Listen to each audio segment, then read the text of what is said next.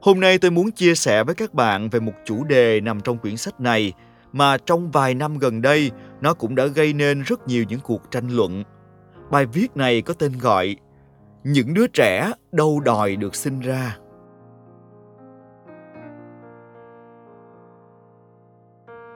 Nếu một ngày bạn tuyên bố rằng bạn không muốn sinh con, tôi tin chuỗi ngày sau đó của bạn sẽ ngập lặng trong mệt mỏi và căng thẳng. Bạn sẽ bị quy kết là một kẻ ích kỷ, chỉ biết hưởng thụ cá nhân, vô trách nhiệm trong việc phát triển nòi giống, ác độc tước đi quyền được sống của một đứa trẻ. Người ta sẽ ném vào bạn cái nhìn kỳ thị. Trời ơi, bao nhiêu người mong ước có con không được, bạn có thì lại chọn không sinh con. Trời đất, kiểu so sánh quy chiếu lạ lùng này từ bao giờ đã ăn vào máu của một số người. Giống như thể việc bạn chọn sống độc thân là lỗi đạo với những người hiếm muộn. Và bạn độc ác thế nào với một mầm sống khi mà trứng và tinh trùng còn chẳng kịp gặp nhau? Cuộc đời này nghịch lý ở chỗ, cho dù bạn có xui xẻo thất nghiệp nhưng chỉ cần bạn có một mái nhà đủ vợ đủ chồng và sinh con đẻ cái tức là bạn viên mãn còn khi bạn có tất cả mọi thứ nhưng từ chối có con tức bạn chẳng có gì cả. Bạn trở thành kẻ thua cuộc, kẻ thất bại của xã hội. Một số người, tôi nghĩ không ít, sẽ nhìn vào việc bạn không có con để đánh giá về nhân cách của bạn. Chắc là cái người này phải sống thiếu tử tế và bạc phước lắm nên mới không có con cái. Tôi cho rằng đó là sự phiến diện đầy ác độc với cả những người không may hiếm muộn và cả người lựa chọn không sinh con. Và cuối cùng, bạn sẽ đối diện với áp lực từ phía gia đình. Bạn không có con, chính là bất hiếu. Bạn trưởng thành mà không chịu kết hôn đã là trái khuấy. Kết hôn rồi mà không sinh con, chính là tội lỗi. Và nếu bạn không kết hôn, cũng không sinh con, chẳng khác nào mang hai án tử trên đầu. Kể từ giây phút đó tiếng nói và vai trò của bạn đối với dòng họ đều chẳng còn mấy giá trị.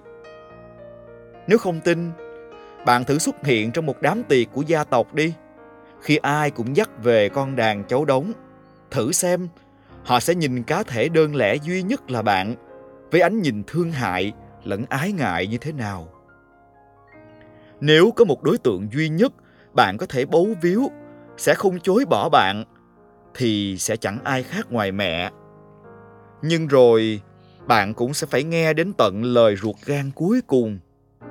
Nếu con mà không có con á, rồi về già ai chăm sóc con lúc con bệnh tật, lúc con chết, ai sẽ chống gậy để tan cho con? Hình như mọi người chỉ bận rộn phê phán, đánh giá người không chọn sinh con. Chẳng có mấy ai quan tâm đến đối trọng thứ hai trong câu chuyện. Đó là đứa trẻ vậy chuyện gì sẽ xảy ra khi một đứa trẻ phải chào đời mà ba mẹ chúng không hề mong muốn?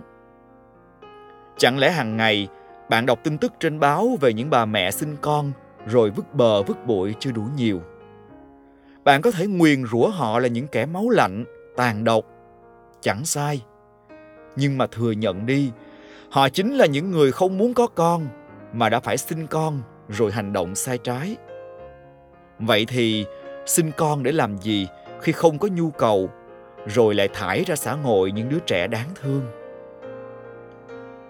Chúng ta đã không còn sống trong thời đại trời sinh voi sinh cỏ nữa rồi.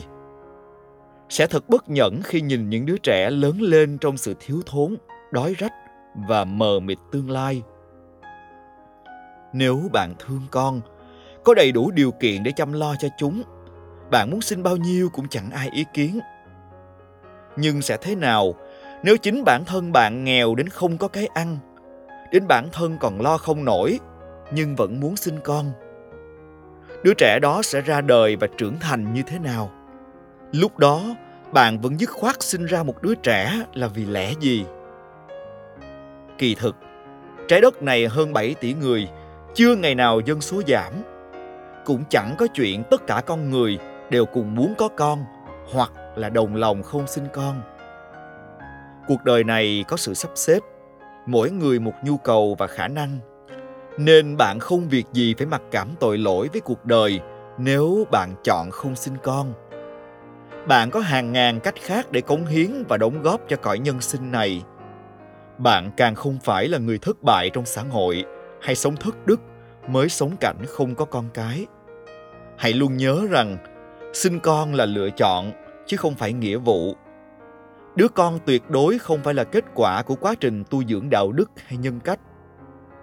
Tôi chỉ nghĩ, bạn và tôi sẽ đầy tội lỗi khi chọn sinh con mà lại chẳng thể cho con một tương lai tốt đẹp.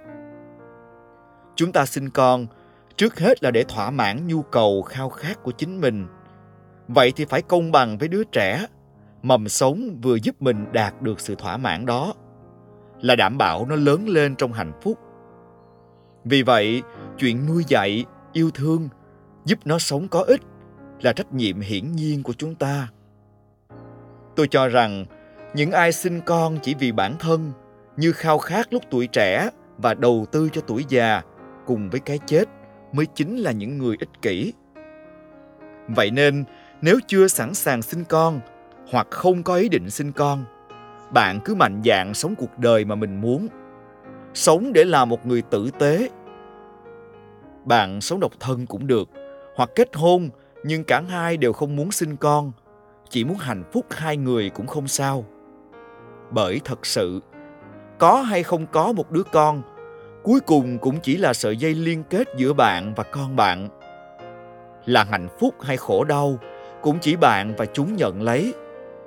Xã hội dòng họ, thậm chí bố mẹ bạn thật ra đều chẳng bị ảnh hưởng gì giống như họ vẫn tưởng. Bạn hãy tự chăm lo và tích cóp cho bản thân lúc về già.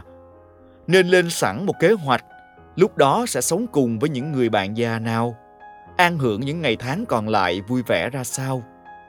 Lúc đó, bạn sẽ không trở thành gánh nặng của ai cả. Hãy nhớ, hôm nay bạn sống thế nào là do bạn chọn lựa, thì ngày sau sẽ chẳng vì ai mà hối hận, chẳng vì ai mà oán trách Cảm ơn các bạn bởi vì đã lắng nghe trọn vẹn podcast ngày hôm nay cùng với tôi. Hy vọng rằng các bạn sẽ tiếp tục ủng hộ cho những tập tiếp theo. Nhớ đón nghe tôi nhé. Bye bye.